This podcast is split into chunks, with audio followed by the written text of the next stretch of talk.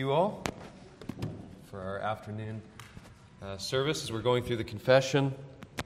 Hopefully, we've all got a little bit of energy after eating. And uh, if you would turn with me, turn uh, in your hymnal to page 672. We're going to pick up in chapter 3 of the confession. Uh, chapter 3 has to do with God's decree of all things. And you can find that again on page 672.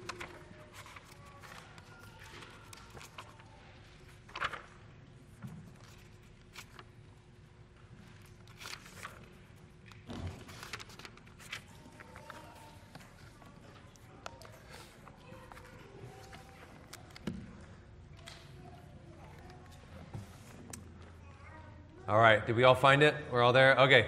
672. Today we're going to focus on paragraphs 3 through 5. We did paragraph 2 last, last time. And so let's uh, read beginning in paragraph 3. By the decree of God for the manifestation of his glory, some men and angels are predestinated or foreordained to eternal life through Jesus Christ, to the praise of his glorious grace. Others, being left to act in their sin to their just condemnation, to the praise of his glorious justice. These angels and men, thus predestinated and foreordained, are particularly and unchangeably designed, and their number so certain and definite that it cannot be either increased or diminished.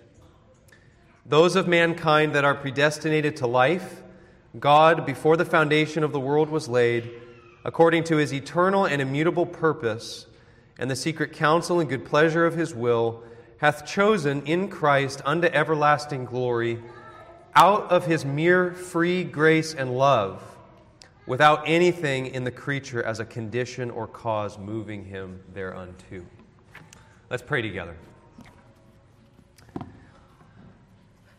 Father, we pray that you would give us alert minds, give us energy and strength after lunch, that we would uh, give our attention to the things of your word. We recognize that our confession is not inspired, it is written by men, and yet we do believe it to be an accurate reflection of your holy word. And so we pray that you would give us attentive minds. Help us, Lord, to be thoughtful and careful as we seek to grow in, our, in the grace and the knowledge of the Lord Jesus.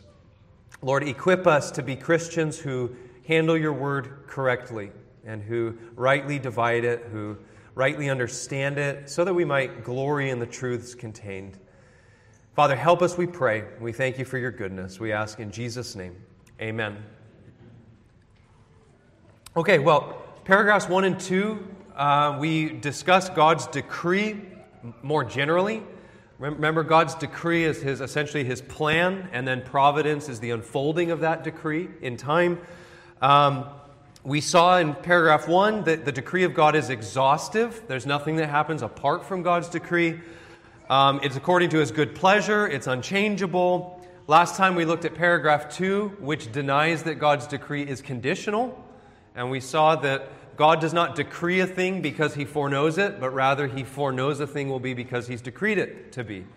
Okay, so now in paragraphs, beginning in paragraph three and moving through the rest of the chapter, the confession now narrows its focus to a specific aspect of God's decree, namely predestination unto life and what we call reprobation. And there are many today, I think, who would pay. They would pay lip service to, to paragraph one, right? Uh, they feel uncomfortable saying that no, this world isn't according to the plan of God. And so they pay lip service to, yeah, in some sense, everything happens because God's decreed it to happen, planned it to happen. But when it comes to paragraph three and on here, uh, they somewhat get cold feet. Um, for a variety of reasons, it seems unfair or un- unrighteous of God to choose beforehand who will be saved from their sins and who will not be. And in fact, you remember that is the objection that Paul raises in Romans 9 when he's playing his own devil's advocate, right? Is as he's laying out, you know, Jacob I loved, Esau I hated, before they had done anything good or bad, he says, You will say to me, Is there unrighteousness with God? Um, to which Paul replies, May it never be. And we need to reply, May it never be.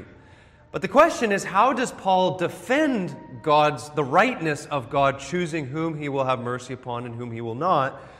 How does he defend that? He doesn't do it by saying, No, you've misunderstood me. God's not really the one who chooses and determines. And he also doesn't do it by emphasizing man's autonomous free will or anything like that, but rather he defends the rightness of this by showing that everything God does is for the manifestation of His glory, and that is the definition of rightness. If God did not act in salvation in accordance with His glory, then there would be unrighteousness with God. And you remember, Paul concludes in Romans 9, verse 22, he says, What if God, desiring to show his wrath and to make known his power, has endured with much patience vessels of wrath prepared for destruction, in order to make known the riches of his glory from vessels of mercy, which he has prepared beforehand for glory. That verse, verse 22 of chapter 9, really is the tone and the emphasis of how our confession has framed this. If you look at paragraph 3, by the decree of God for the manifestation of his glory, some men and angels are predestinated um, to the praise of his glorious grace, others being left to act in their sin to their just condemnation, to the praise of his glorious justice. God intends, Christian, this is the, let's let this touch down. This is not just, uh, you know, ethereal, let's have all of our theological ducks in a row, but it doesn't have anything to do with how we live or anything like that. God intends the doctrine of predestination to cause us to see his glory Okay?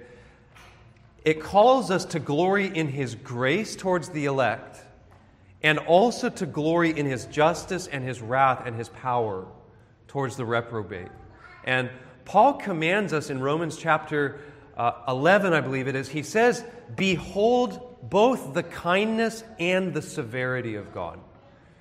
And that's something we need to obey as Christians, is to behold both his kindness and also his severity in his justice. So, today we're going to talk about election or predestination unto life. I'm going to leave reprobation for another time. Um, it's just it, it's easier that way. Um, and so let's let's open this up, and we'll just work paragraph by paragraph. Um, so, starting in paragraph three, notice those words: "Some men and angels are predestinated or foreordained." Now, Usually, when we talk about election, we are talking about humans, but the scripture also speaks of elect angels. And it's at this point that I am remembering I was supposed to say this. My apologies for not having a handout for you. Um, I had internet issues and it was, I couldn't make it happen. But if you're quick or if you're on your phone, you can cross reference these verses that I'll be giving you. But so for instance, 1 Timothy 5:21, Paul charges Timothy he says, In the presence of God and of Christ Jesus and the elect angels, I charge you to keep these rules without prejudging. Now, the word elect or election is another term that's very closely associated with predestination, right? Election is God's choosing of individuals, and then predestination is God's then predetermining their destiny, right? Um, now, there are similarities and differences between the election of angels and the election of men. The similarities are that both of them rest on the good pleasure of God, right? Whether it's men or angels, God chooses according to his freedom. However, the election of angels is different from God's election of men in, in this particular sense. The choice or the election of of angels cannot in any sense be thought of as a redemption out of sin, but rather an election to keep them from falling into sin. Okay? There are no elect angels who fell and then were saved by Christ, right? Um, rather, God choose, or chose a number of angels to uphold them and preserve them in their original righteousness. So, in this sense, it's probably it's more proper to say that the angels are in Christ not as redeemer but as head. Okay, so they relate to Christ differently than fallen sinner uh, human beings relate to Christ. But when it comes to the election and predestination of men, it is always a choosing and predestining to save or redeem them from sin through Christ. So, unlike the angels, there are none of Adam's race that did not fall when, Adam's ra- uh, when Adam fell. And therefore, our predestination is out of sin into restored righteousness through Christ. Okay? Now, I'm going to say a word about this. Some of you will have no clue what I'm talking about, and that's fine. This is just one of those encouragements. You can read it in a good systematic theology. But some of you here do know what I'm talking about, and you will be wondering why I didn't say something, okay? So, just a brief note. There is a, I don't know if you'd call it a controversy, it's just uh, something that the Puritans in particular kind of debated back and forth, and you would have Puritans on both sides. But there is a, a discussion that the confession doesn't make a comment on uh, in order to make room for both views, and I think that's actually wise. Um, and it's a debate having to do with the, what we call the logical order of God's decrees. Okay? Um, there's two views. One is called supralapsarianism, the other view is called infralapsarianism. How many of us have heard of those things? Oh, almost everyone has heard that. Okay. Um, so, Lapse is the Latin word for fall, right? Supra, if you think of God's decree in terms of an or, logical order of how God decreed things, here's the fall. The question is did God elect logically prior, above, supra the fall, or infra, below? Okay? And the question is everyone's mouthing which position they think is right. Um, so if you're an infralapsarian, you think that when God elected, He's already looking at a created, a creatable and fallen humanity. So He's choosing out of a fallen humanity. If you're a supra, the decree of the fall hasn't logically happened yet, and so God is looking at human beings as creatable and fallable, but not yet created and fallen. Okay? That's all I'm going to say about that, and I'm just going to leave. I personally am of the super persuasion, um, but like I say, I think it's wise that the Confession doesn't address that because good Christians should be able to disagree on that.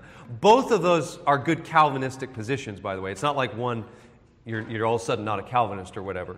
It's just a different view in terms of the order of how God decreed it to elect. But, okay, what does it mean to predestine something? It sounds, or it means exactly what it sounds like, okay? To predestine something means God determines their destiny beforehand, right? Um, and specifically, the predestin- predestination that we're talking about is not just generally God's predestination of all things, whatsoever comes to pass, but specifically that predestination that is to, unto eternal life through Jesus Christ. So, Ephesians 1, verses 3 through 6, Paul says, Blessed be the God and Father of our Lord Jesus Christ who has blessed us in Christ with every spiritual blessing in the heavenly places, even as he chose, that's the word for election, okay? Even as he chose us in him before the foundation of the world, that we should be holy and blameless before him. In love, he predestined us for adoption to himself as sons through Jesus Christ, according to the purpose of his will, to the praise of his glorious grace with which he has blessed us in the beloved. Okay, a couple things I want to I want to hit home. Notice predestination is unto eternal life. Predestination is the fountain from which all of our blessedness in Christ flows. If you're in Christ today, it's because God chose you in Christ before the foundations of the world. Um, we saw last time that God does not decree something because he foreknows it, but rather he foreknows it because he has decreed it same thing is true with the particular decree of election. Um, God does not predestine us because of foreseen faith or because of foreseen good works or whatever it may be, but rather, He predestines us that we would have faith and that we would have good works. And all of this because it is predestination to eternal life through Christ. And that's the second thing I want to hit home as, we, as we're sitting here in Ephesians 1. Election, hear me here, election must never be separated from Christ and from the person of Christ. Um, Ephesians 1 Blessed be the God and Father of our Lord Jesus Christ, who has blessed us in Christ with every spiritual blessing in the heavenly places. Why or how? Verse 4 Even as he chose us in him before the foundation of the world. Okay? That's really important to emphasize because sometimes people who are not reformed in their theology, they will critique predestinarian theology like, like what's contained in our confession, and they'll say that it is cold and divorced from the love of God. Right? You guys just focus so much on God's decree. It's just kind of this cold, bare, Christless system. Nothing can be further from the truth. Paul unites predestination and the person of Christ in Ephesians 1 right here. Um, when we talk about election and predestination, we're not talking about it apart from Christ, but in Christ. Notice Paul says, We were chosen in Him, in Christ. Your election was in Christ, so that in time we become the adopted sons of God in Him and obtain every spiritual blessing. Now, that's amazing to think about that, Christian in a very real sense, in a, a, mysterious sense, you have been in union with Christ from eternity. Okay? Um, that's what Paul says here. You were chosen in Christ. Now, let me, let me qualify that. The Puritans would speak of our union with Christ in three, um, what would you call them? Just under three headings, three, three different ways we speak of our union with Christ. Um, they spoke, first of all, of what was called, what's called our immanent union with Christ, which is what Ephesians 1 4 is describing. That we were elected in Christ, um, in union with Christ from all eternity. And secondly, they spoke of what's called our transient union, which refers to that mysterious union the believer had with Christ when he actually accomplished our salvation some 2,000 years ago right? Such is the mystery of our union with Christ that Paul can say things like in Romans 6 when Christ died, you died, right? When Christ rose from the dead, you rose from the dead. And then, thirdly, they would speak of our union with Christ in what we call the applicatory union. And this is the, the aspect that we most usually are speaking about when we speak of union with Christ. And that's when we experience that applicatory union when the Spirit actually, in time, applies Christ to us. And we enter into that mystic, sweet communion with Christ. That's now a, a the way one Puritan would put it is before the moment of our conversion, Christ already had apprehended us. Um, but when we are converted, we actually apprehend Christ. And we, comp, you know, we, there's this reciprocal then relation together. Um, but all three of those aspects of union with Christ, everything you experience as a Christian, it began before the ages when God chose you in Christ. Um, and notice it's all to the praise of his glorious grace. Three times in Ephesians 1 1 through 14, Paul says that phrase, to the praise of his glory. One of those times he says, to the praise of his glorious grace. God has elected and predestined us and sent Christ to purchase our eternal redemption. And he sent his spirit into our hearts so that we would cry out as his people, How glorious is the grace of God! How unsearchable is his kindness! That he set his eternal love for me in his Son and from that flows his predestination of giving me a glorious inheritance and destiny that cannot fail. Now, everything I've said so far assumes something. It assumes that when we talk about God's predestination, that we are talking about God choosing particular individuals to a particular destiny. But there are some who have challenged that view uh, throughout the history of the church, and Paragraph 4 here is a response to them, okay? So paragraph 4 reads, and forgive me, I accidentally grabbed for this paragraph and the next paragraph from the modern, the modernized version, so it's going to read more updated than your hymnal will, but I think you'll be able to follow. It says, These predestined and foreordained angels and people are individually and unchangeably designated and their number is so certain and definite that it cannot be either increased or decreased. Now, that might seem to you like, duh. I mean, what else would predestination mean, right? Well, as you know in the history of the church, even what seems very plain gets challenged, and the church has to respond. And that's what this paragraph is. Um, there have been those in the history of the church who have suggested that predestination and election in the Bible speaks not of an election of individuals, but of a corporate election. Okay? How many of you have heard of corporate election? Okay. Not as many as supralapsarianism. Um, and what they do is they point to Israel's election, right? And they say, look, God elected Israel as a nation, right? Um, to be his chosen possession, and on and you know so forth. And they say that Christians, follow me here, this is where a handout would have been good.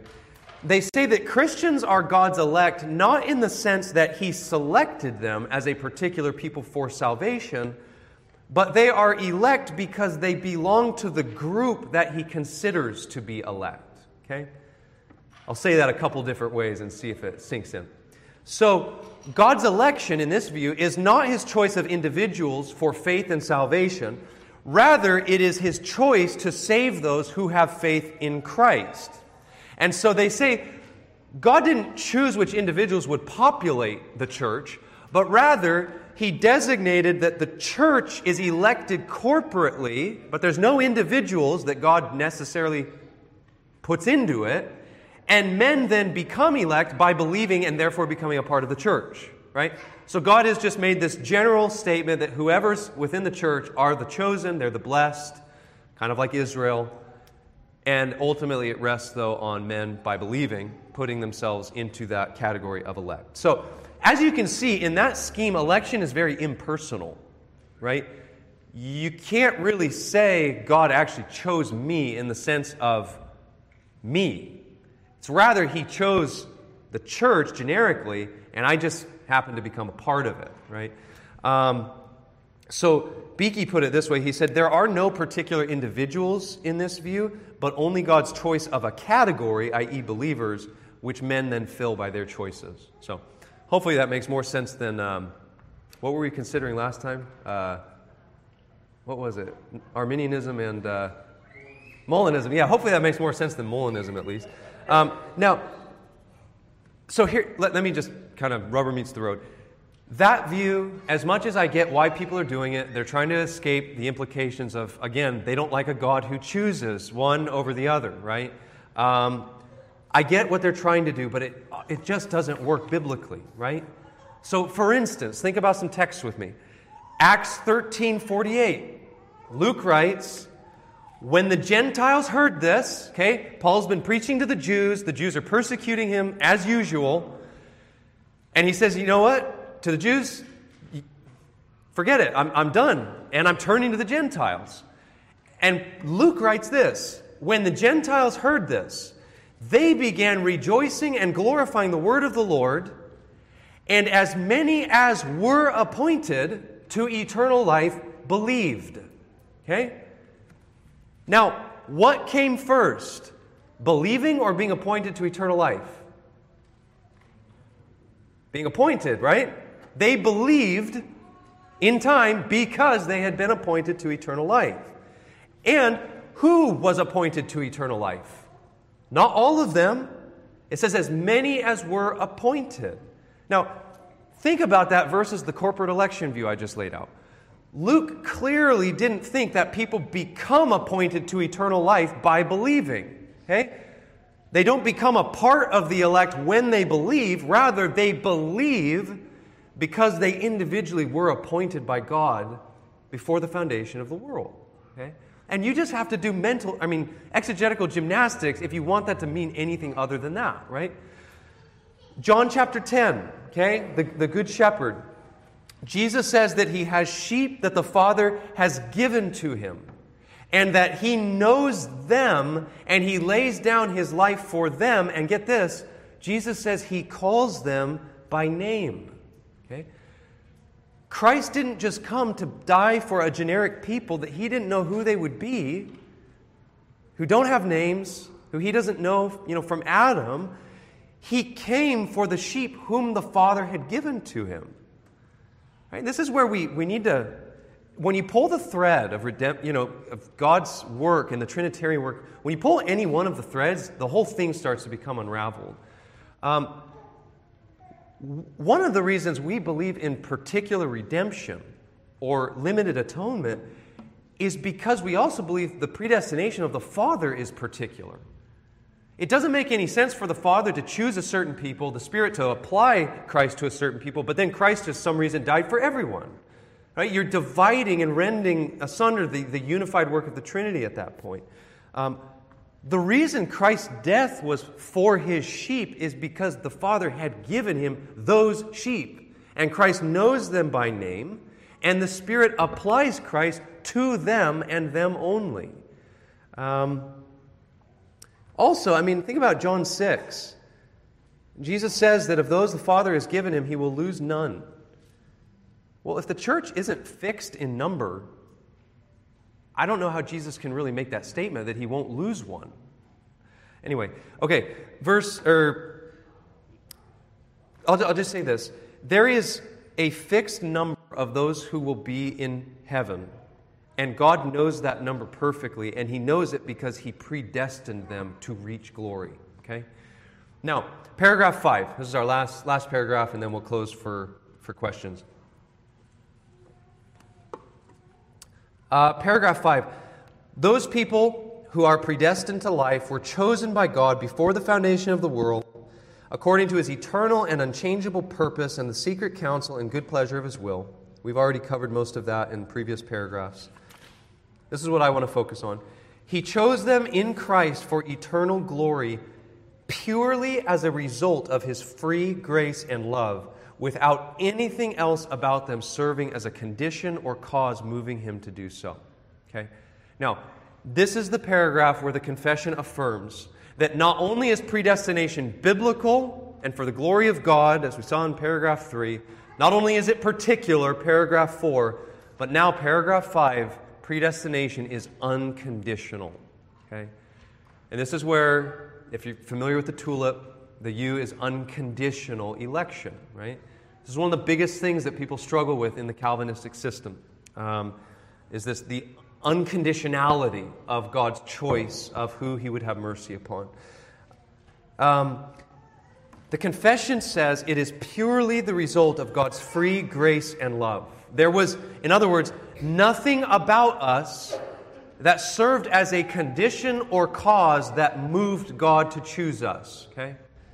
Now, I've got a couple texts I want you to look at with me. Turn to Romans chapter, and everyone goes thinks I'm going to 9. Go to Romans 11. I almost, almost tricked you. Come on, admit it. You just, you just assume. Romans 11, verse 6. Um, I'll, I'll explain the context. Paul, all of Romans 9 through 11 is answering the question what about the Jews, right? How, if the Jews were God's chosen people in the Old Covenant, how is it that the vast majority of Jews are rejecting the Christ? And Paul's answer is, well, not all Israel is of Israel, right? God has an elect. So that's the main context of Romans 9 through 11. Particularly, chapter 11 is Paul talking about how there still was in his present day a remnant of believing Jews who have embraced Christ.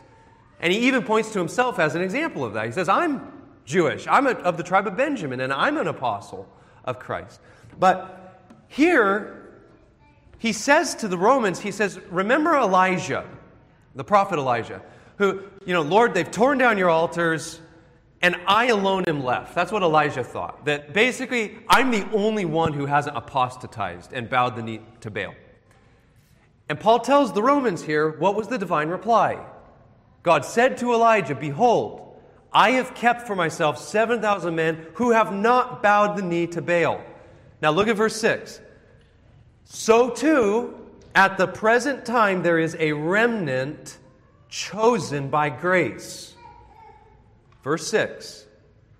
But if it is by grace, it is no longer on the basis of works, otherwise, grace would no longer be grace. Okay, let me point out something very important to notice. Paul is not talking about justification here. Okay? Uh, usually, when we see Paul denying that something is by works, he's talking about our justification, right?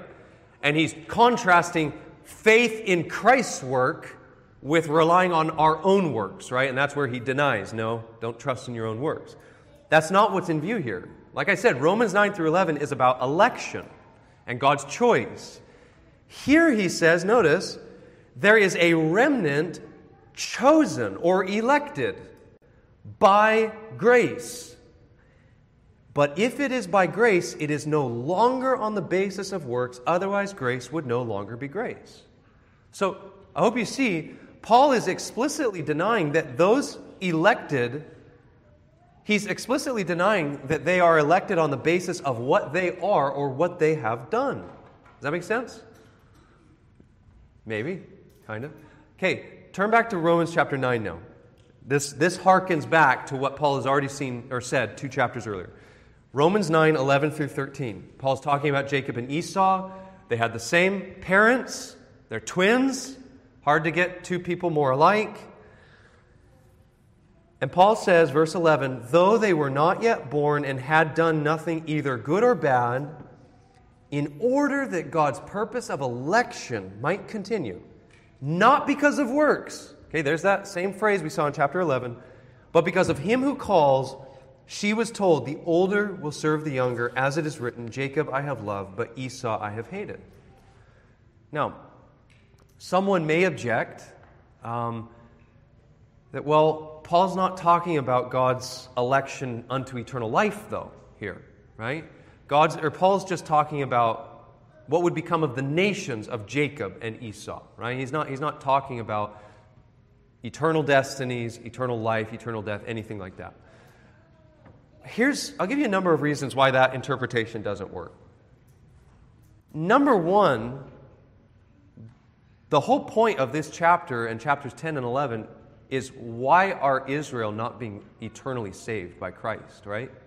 I mean, that's the whole reason he brings it up, is the Jews are perishing. Okay. But notice, um, number one, I guess I already gave you one. Number two, I'll say, he, uses Pharaoh as an example of an individual whose heart was hardened, right?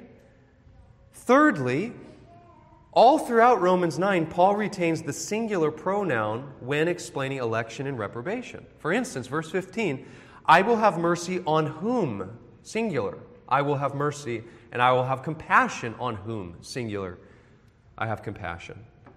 And lastly, what I think is maybe the most obvious one, if you look at verse 22, Paul can't be talking merely about the corporate election of nations and what would become of them in this world history, because look at verse 22.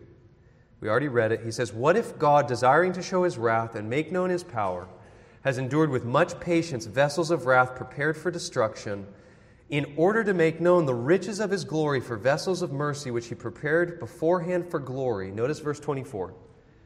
Even us, whom he has called, not from the Jews only, but also from the Gentiles. Okay? So, who are the vessels of mercy he's describing? It's not nations, it's us, the church made up of Jew and Gentile. So, I think it's very clear election is for the glory of God, it is particular, and it is unconditional. It rests merely on the good pleasure of God to glorify Himself in the salvation of a people that He chose for Himself. Now, let me just briefly close with two, two applications, and then we can open it up for uh, questions. Number one, Christian, seek and enjoy assurance of your election. Seek and enjoy assurance that you are among the elect of God.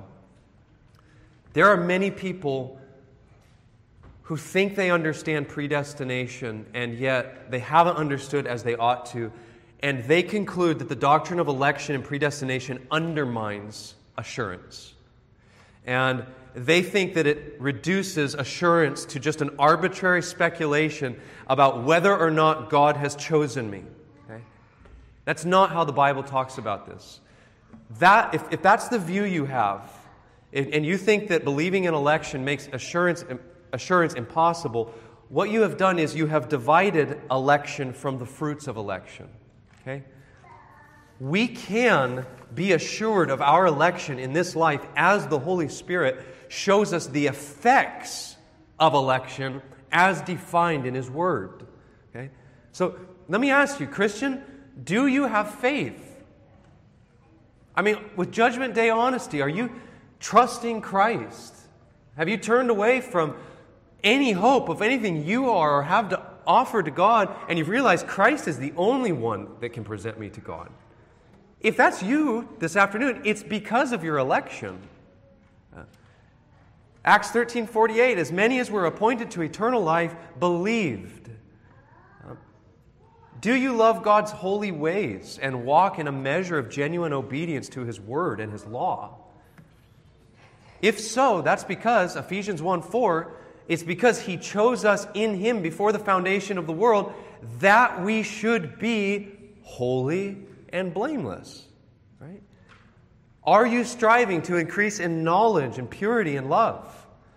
2 Peter 1:10 He says, "Therefore, brothers, be all the more diligent to confirm your calling and election. For if you practice these qualities, you will never fall." And the these things that he's referred, referring to is the list of virtues he's just listed for the Christians. That you would be growing in faith and brotherly love and good works and all these virtues. That is one of the way God confirms to us our calling and our election. So, Christian, link your faith and your holy calling to God's election, just as Paul does in Romans 8 30.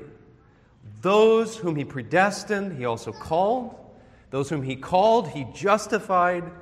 Those whom he justified, he glorified. Second thing, second and last application evangelize the lost with confidence in the God of election.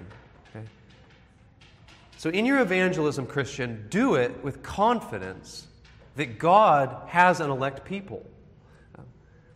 Predestination undergirds persevering evangelism. Honestly, if you don't believe God has an elect, it can be very easy to get discouraged. I mean, why, why keep talking to this person when I've talked to him 10 times, 20 times, and they still don't care? Right? But if you believe God has an elect that he can get a hold by sovereign grace, you keep talking and you keep going. Um, Paul says, 2 Timothy 2 8 through 10, Remember Jesus Christ, risen from the dead, the offspring of David, as preached in my gospel, for which I am suffering, bound with chains as a criminal. And then he says this But the word of God is not bound, therefore I endure everything for the sake of the elect, that they also may obtain the salvation that is in Christ Jesus with eternal glory. And so, Paul, why do you suffer as you do? Why do you voluntarily choose to go into places in cities where they're going to stone you, they're going to arrest you. Paul says, because God has an elect, and therefore I will endure all things for the sake of God's elect, because God will get them, and they will come to a true saving knowledge of Christ. So let us, brother, brother and sister, let us rest our hearts upon the solid ground that God's word will not return to him void, but will accomplish his purpose. Uh, William Perkins said, quote, Ministers of the gospel may be discouraged when, after long preaching, they see little or no fruit of their labors, and the people whom they teach remaining as blind, impenitent, and unreformed as ever they were. But they must consider that it is the purpose of God to choose some for salvation and to refuse others and that of the first, that is, of those he's chosen, some are called sooner than later. Christ has his sheep, including those not yet in his fold. The Father gave them to him, he died for them, and they will hear his voice. You better believe that the Father doesn't give someone to the Son, and the Son doesn't die for that person that the Spirit will fail to get a hold of. Okay? Election is certain. Christ's death in their behalf and resurrection is certain. And therefore, we can be certain his sheep will hear his voice and they will be brought in.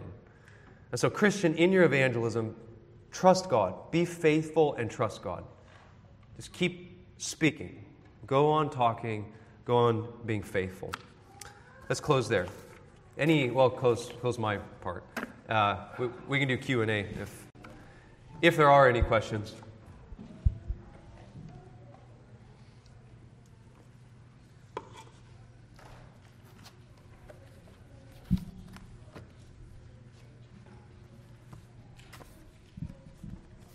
Did you have your hand raised, John? Okay, after Tim, then, then John. So I got a fun one. What's that? Um, so the um, Arminian belief would would be that um, that the reason they believe the way that they do is the responsibility implies ability. yes. So, how would you defend that? Well, I wouldn't because I'm not an Arminian. No, I'm I'm saying. How would I argue from- against? How would I argue that a reform point of view? So an Arminian assumes that responsibility implies ability, right? If God commands you to do something, it must mean you have the ability on your own to do it. What would I say that say to that as a reformed? Yeah, yeah. So I would say that um, there are different types of there are different types of inability that we need to um, differentiate between, right? Um, and this goes back to a distinction. It, Edwards didn't invent it. Uh, it was President Andrew Fuller, um, and even going back early in the church.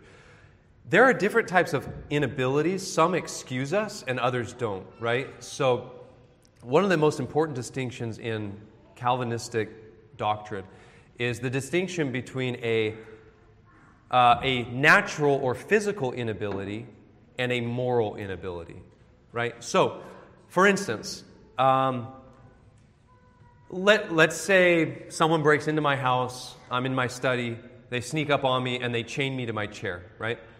And they tell me, now get up, right? If you don't get up, I'm going to harm you, right? And everything in me tries, and I want to get up, but I'm physically chained to the chair my inability to move is no longer a result of mine be, my being culpable, right? It's because I've been physically constrained.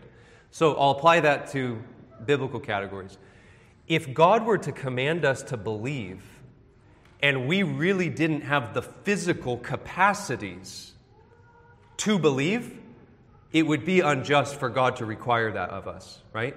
Because He's, I mean, it's like God, it's like God telling making us so that we can only jump three feet high. I mean, some people can jump, what, five? I don't know. Let's say the highest jump someone can do is 10 feet. God makes us with our limited nature and then says, now jump over that 100 foot fence or else I'm sending you to hell. That would be unjust, right? We, we've been made physically unable to do that. But when God commands us to believe, He's not commanding us to do something that we physically aren't able to do. He's commanding us to do something that we aren't morally able to do because of our bondage to sin, we don't want to believe. Right? And that kind of inability does not excuse me. It's a real inability. I'm so by nature enslaved to sin. It's like a, it's like a lion. You put a piece of steak and a piece of lettuce in front of a hungry lion. What, what's he going to go for?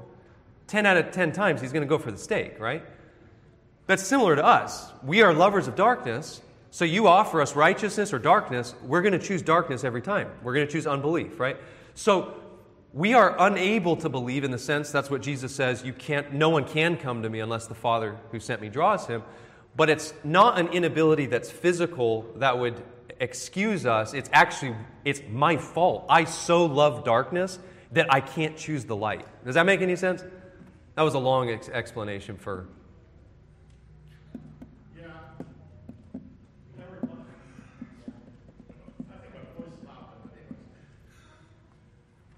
I kind of think we'd also like the law.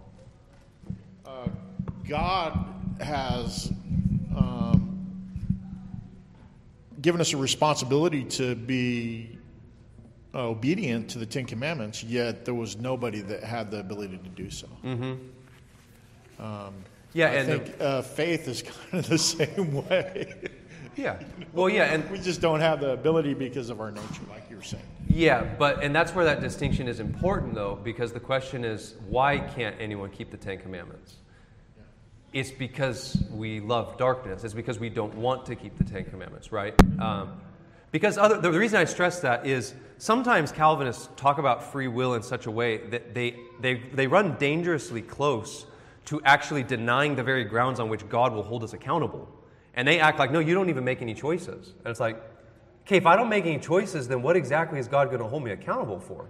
My problem is that I make choices and that my nature's bad. so I make bad choices. You know what I mean? So we've got to be careful that we, and I'm not saying you're doing this, but that's why I went through that long explanation of here's what we do mean, here's what we don't mean. Because if we're, if we're unguarded with our language, people are just going to walk away thinking, like, cool, I'm, I'm not going to give an account for anything. I mean, you know, because God's, you know, I don't have the ability to do it, sort of thing. So, anyway, John.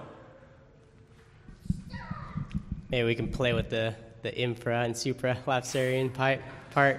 Uh, I feel a natural leaning, as, as you explained, and you did well. I feel like uh, probably more often people are probably naturally inclined to go supra. But uh, what would the infra side, you can just give like one example, see as the consequence of going the supra supralapsarian direction? I remember I heard a good argument, but I can't remember it, so I'm wondering if you might remember one, or somebody in here might remember one. So are you asking me to give. What, yeah, what would the infralapsarian side see as the consequence of holding the supralapsarian Yeah. view? Maybe just one example. So historically, this is true.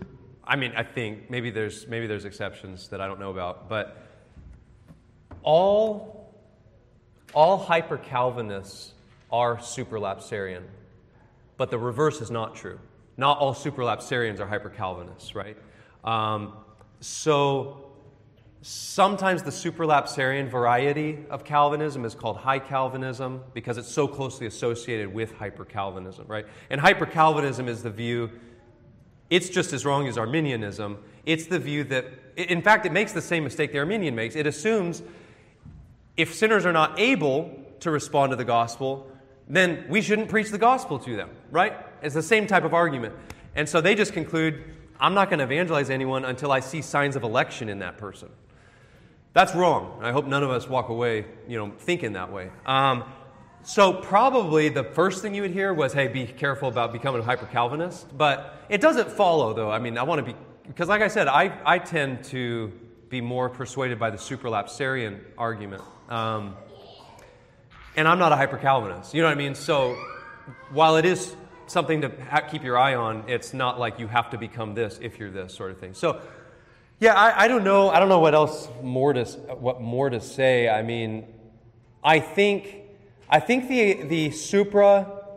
No, I'm sorry. I think the infralapsarian person would probably have issues that if God elected and reprobated prior to his decree of the creation and fall, is there unrighteousness with God? Right? I think they would struggle with that. Um, and it's hard to discuss this without, I'm, I'm trying to like, which, which rabbit trails do I open up and which do I not? So, like Romans 9, Paul says, from the same lump, God made vessels of honor and vessels of dishonor.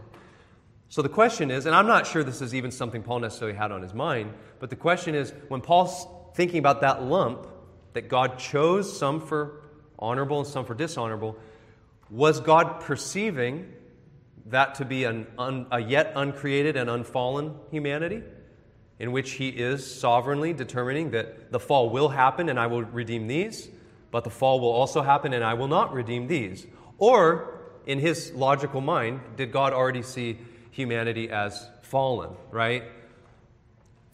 I don't know that you can answer that question exegetically from Romans 9, but um, that's kind of the issue. I think, I think the, super, or the infra person would probably think uh, you're, you're, you're driving really close to what seems to be something that we could maybe charge God with unrighteousness. If, if, if mankind wasn't already fallen in his mind, how is it just to reprobate, right?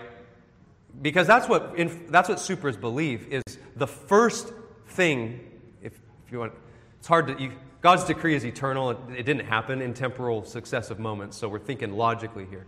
But the super believes God elected and reprobated as his first thing because that's the last in the order of execution. That's what God will be glorified for.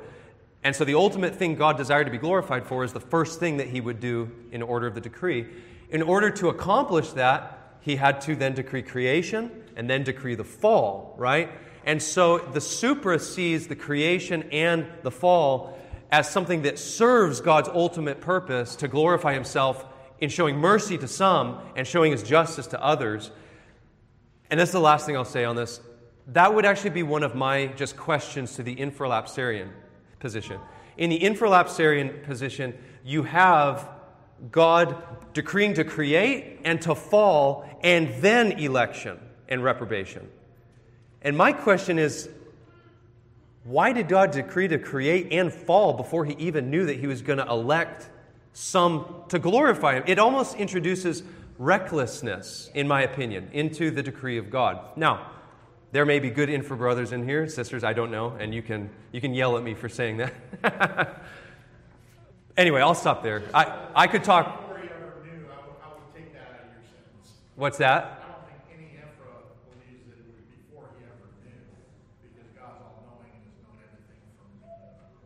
Yeah, but we're talking about the logical order of the decree.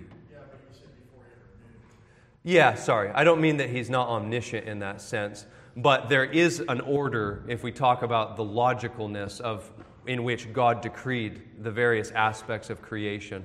You do have to admit that there was a moment, if you want to use that term, in which God decreed to create and fall without a reason for it yet. So. Yeah, Yeah, that's what I'm saying though, is that there is a moment where why create the fall into sin before, you know what I mean? Whereas the super doesn't have that same charge because they already know why God decreed the fall. It's because he wants to glorify himself in election and reprobation. So it gives, in my opinion, it gives more of a uh, coherence to the system of wisdom, if you will. I know you, you probably disagree with that. Any, anything else? Anyone else?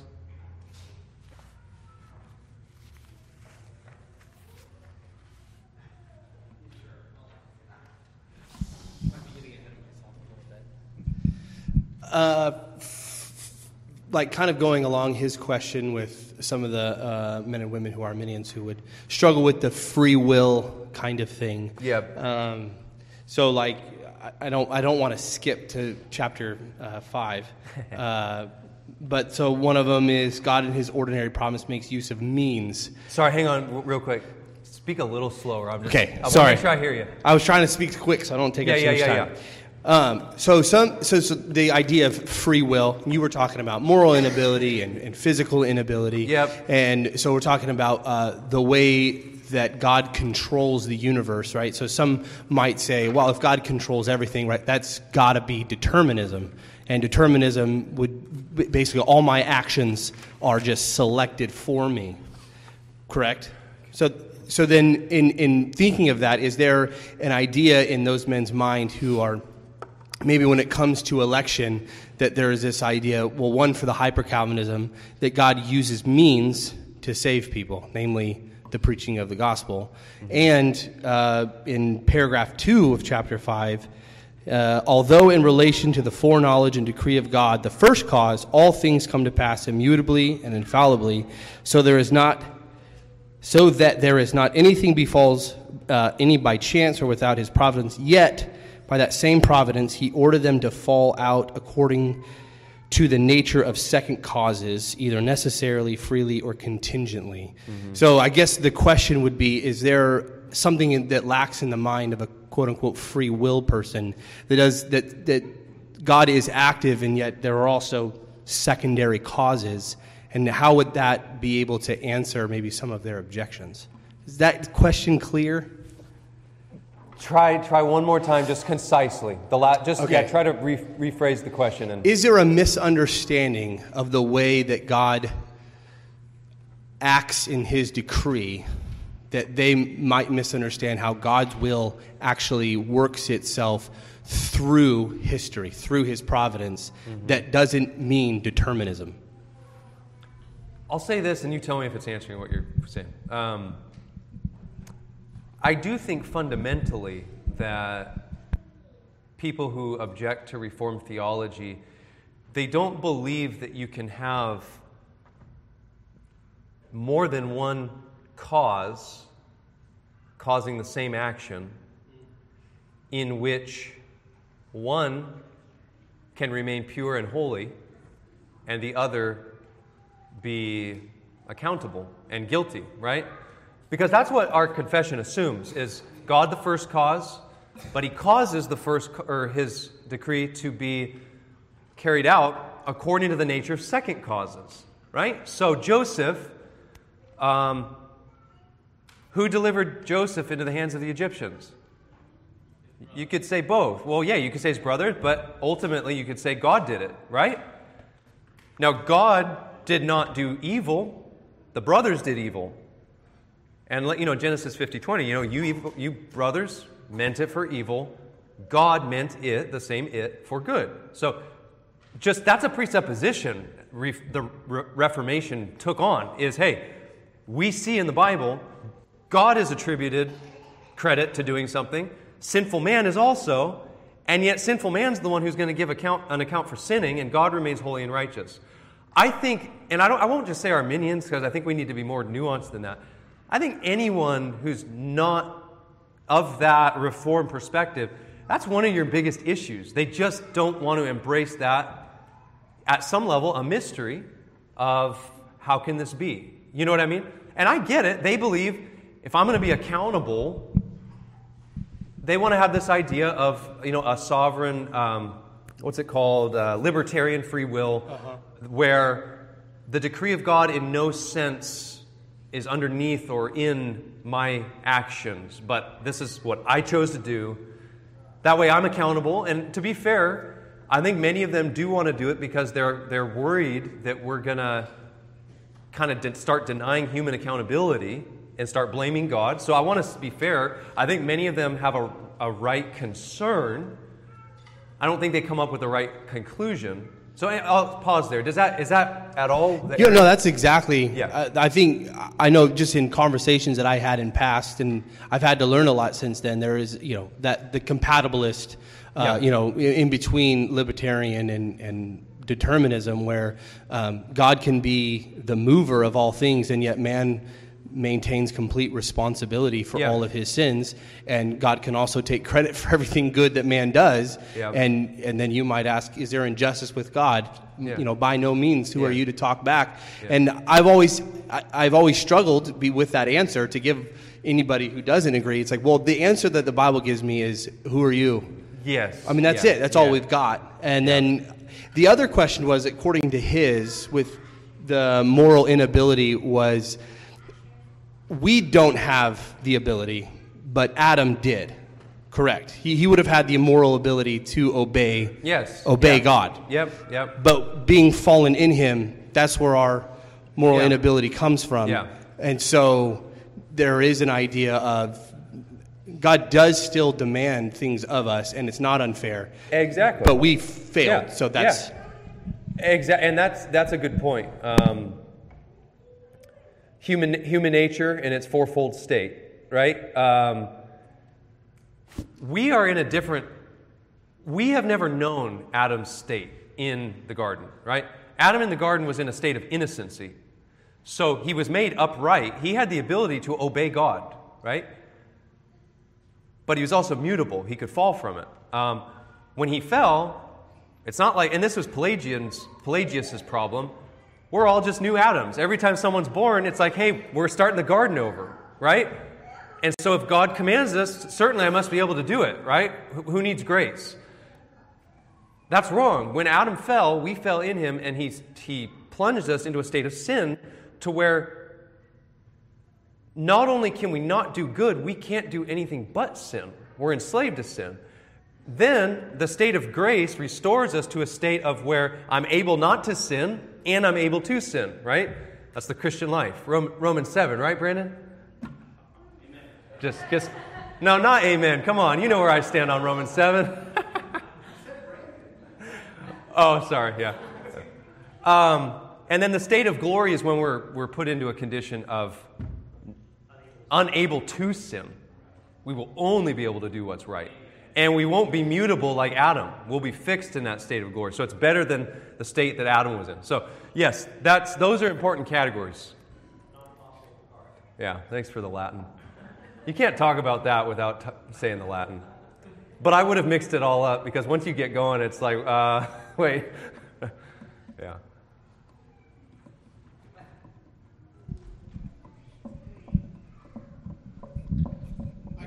I kind of I don't know if you've ever read uh, um, uh, the treatise on free will and grace that um, um, that uh, what's his name? Uh, I'm not familiar. I'm trying to think of his name. I'm just having a brain fart. Augustine wrote. Have you ever read it? Augustine? Augustine, yeah, the the treatise on free will and grace that he wrote. Have you ever read that? Uh oh, I don't think so. Uh, I, I'm not sure. Anyways, uh, um, I kind of like the conclusion that he came to. Um, personally, he neither denies free will nor grace. Um, what he describes is he describes the condition of man's nature is that what he does in a sinful state is that according to his nature. Um, so that it can't be attributable, attributable to God, but to his nature, and therefore he's responsible for it. Um, and then when he describes grace, he gives God all the glory, so that anytime that man does anything that is good, it's always attributable to, to God's grace and his glory. And so, in that, um, and I think uh, also Boettner kind of follows his line of thought in uh, the Reformed doctrine of predestination Yeah. when he kind of describes the, the heart of Pharaoh. And he describes it in a sense of uh, that when Pharaoh, when it says that God hardens it, his heart, it also describes Pharaoh as hardening his own heart. Yeah. And so he describes it as God basically taking the restraint of the Holy Spirit off of him and allowing him to be what he is naturally. And I kind of get almost the picture of in the fall, it's kind of like a coal that's in the fire in the presence of God, filled with that fire. And then you take it out and set it to the side, and by nature, it does what it's going to do and it goes out because it no longer has that fire until somebody puts it back into the fire. And so, in that, um, I would just uh, um, I just kind of feel like uh, that that neither denies the glory of God nor attributes sin and evil to God in the sense of us doing what is wrong. Yeah. Yeah, totally. Well, and we need to be zealous to affirm both those things, right? Amen. That God, God is holy and we are responsible. Yeah. Good. Maybe one more, or maybe we should just sing actually, unless someone has a pressing question. Brandon? Or no? Is it brief? Okay. Okay, I, uh, am going to awkwardly transition to the piano so we can do our closing hymn.